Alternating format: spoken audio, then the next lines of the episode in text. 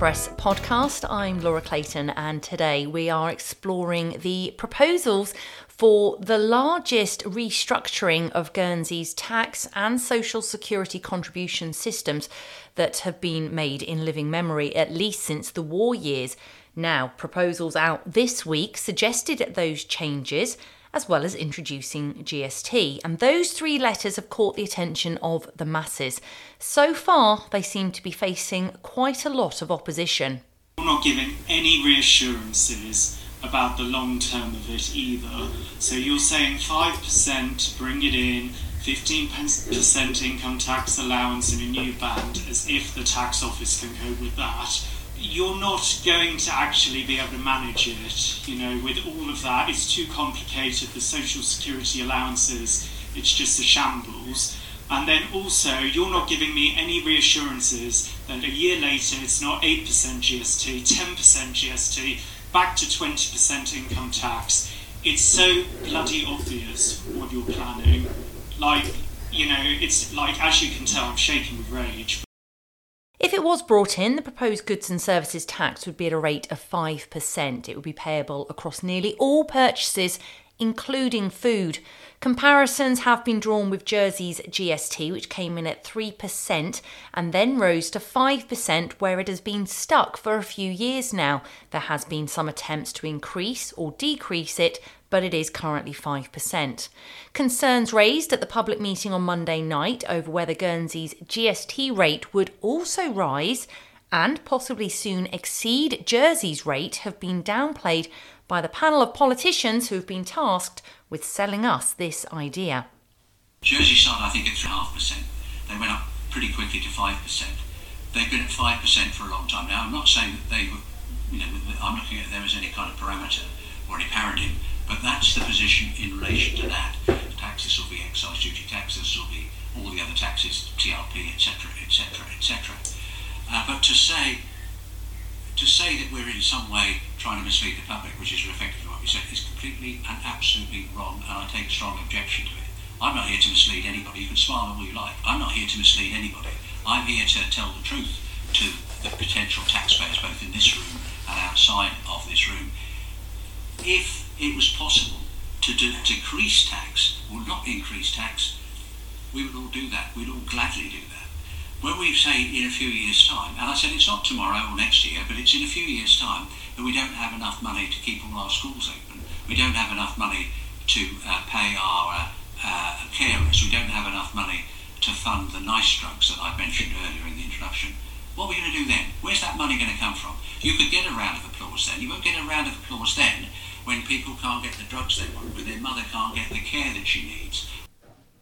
Policy and Resources President, effectively our Chief Minister, Deputy Peter Ferbrache, there. He was speaking at that public meeting at Les Beaucamps High School on Monday night, where he, Deputy David Mahoney, Deputy Jonathan Le and Deputy Peter Roffey set about explaining why their tax proposals have to be adopted or we will all face severe cutbacks in public services. So, led by Policy and Resources, with support, as I just said, from Deputy Roffey, he is, of course, the Employment and Social Security Committee President. So, they've told us that bringing in the 5% GST rate on all goods, including food, would bring in millions of pounds in extra revenue every year, which would then help fund our public services. It would, of course, be coupled with other measures such as cutting income tax from the standard 20 pence in a pound rate paid on most earnings to 15 pence in the pound on all income up to £30,000. There would also be slightly higher personal tax allowances, meaning effectively fewer people who are considered as lower earners in our society would actually be paying income tax. That should then mean they are slightly better off. That's been suggested to cushion the blow of introducing GST for those lower earning members of our society. Now P&R says they also want to introduce allowances for social security contributions. Now that's not been done before that I know of anyway, although I did learn at the public meeting on Monday night that Guernsey's previously had something akin to a goods and services tax. It was introduced after the occupation had ended as a way of raising revenue to rebuild the island's community, the economy, damaged buildings, and everything else that had been detrimentally affected by the Second World War. Now, back to those allowances for social security contributions. If they're introduced as part of this package of measures, they would be at the same level as income tax allowances, more or less. Now, that's currently around £13,000, but that could also be raised slightly as part of this package of measures if adopted by the states. Social security contributions could also rise for everyone to 8.5% for employees, 8% for employers, and 14.5% for the self employed. Likely to be some kickback there, I'm sure. Now, altogether, all of these measures, which we've only very briefly touched on, would bring in an additional £55 million per year.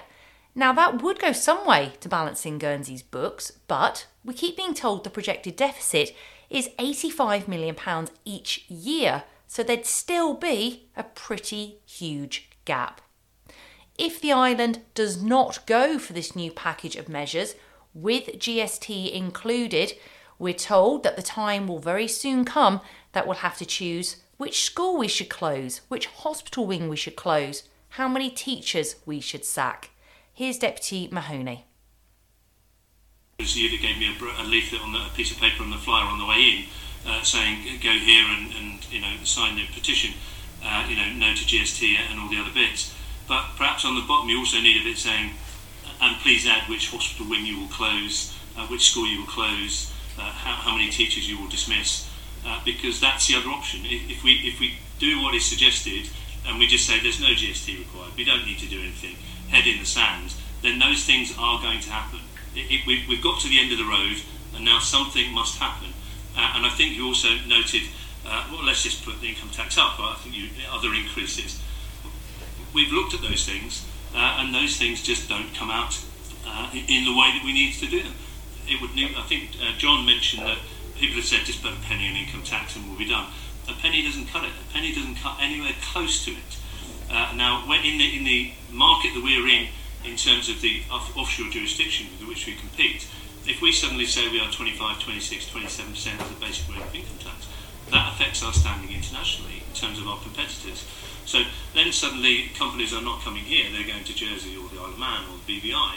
Now, those are real world consequences. And as I said in my piece, the finance industry is what's paying all the bills, a majority of the bills, your pardon. Um, so we have to be very careful about what, what we put in place and how that affects the finance industry. So, at the outset of what he was saying there, he gave us quite a tough choice. Should that be the way to encourage public debate on the widest range of changes to our personal taxation model in the post war era? I'll leave that for you to decide. Deputy Mahoney and the rest of the panel clearly think so.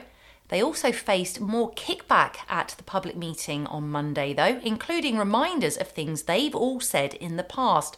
Stand up, former Deputy Mark Dorey, who was there to remind them that they should not be acting as if the island's financial troubles came as a surprise to them. It was a known issue at the last election, and almost all successful candidates said they were opposed to GST. On the election 2020 website, the following question was asked What is your opinion on introducing goods and sales tax? Deputy Ferbrache answered, In principle, against it. Deputy Helyar said, Against it as it harms the poorest in society. Deputy Le Tocq said, I used to work for VAT in the UK and have seen firsthand how regressive and expensive to implement and oversee such taxes can be, so I wish to avoid introducing a GST unless absolutely unavoidable. Deputy Mahoney, I'm against GST and will not support. Deputy Murray, no, not at all. Deputy Roffey, I'm against it. It would be regressive. GST is a fundamental issue how can the public have any confidence in our electoral system and electoral pledges if the states now support GST? With the state set to debate the tax proposals in January and then a 2025 deadline to get everything introduced before the next election comes our way, there's likely to be plenty more time for heated discussion on GST and everything else that's proposed. The committee insists its tax package is fair and progressive and that the overall impact would benefit many, with most families better off. Deputy Roffey is adamant of that. We've already got a cost of living crisis, things going up. Will you really compensate for that and for GST? The answer is an unequivocal yes. Looking through the proposals, it said that the most affluent 40% of households in Guernsey would end up paying more for their goods and services across all sectors. A few other case studies that have been given to us by the states. A single mum of one on modest earnings. Well, she may be £9 a year better off. Wow, well, let's get in a bottle of Prosecco and a chocolate bar to celebrate New Year's Eve, shall we? Two working parents, a mortgage, and kids? Well, actually, they could be worse off under these plans. You can read for yourself how you might be affected and see the proposals and analysis in much more detail at bailiwickexpress.com.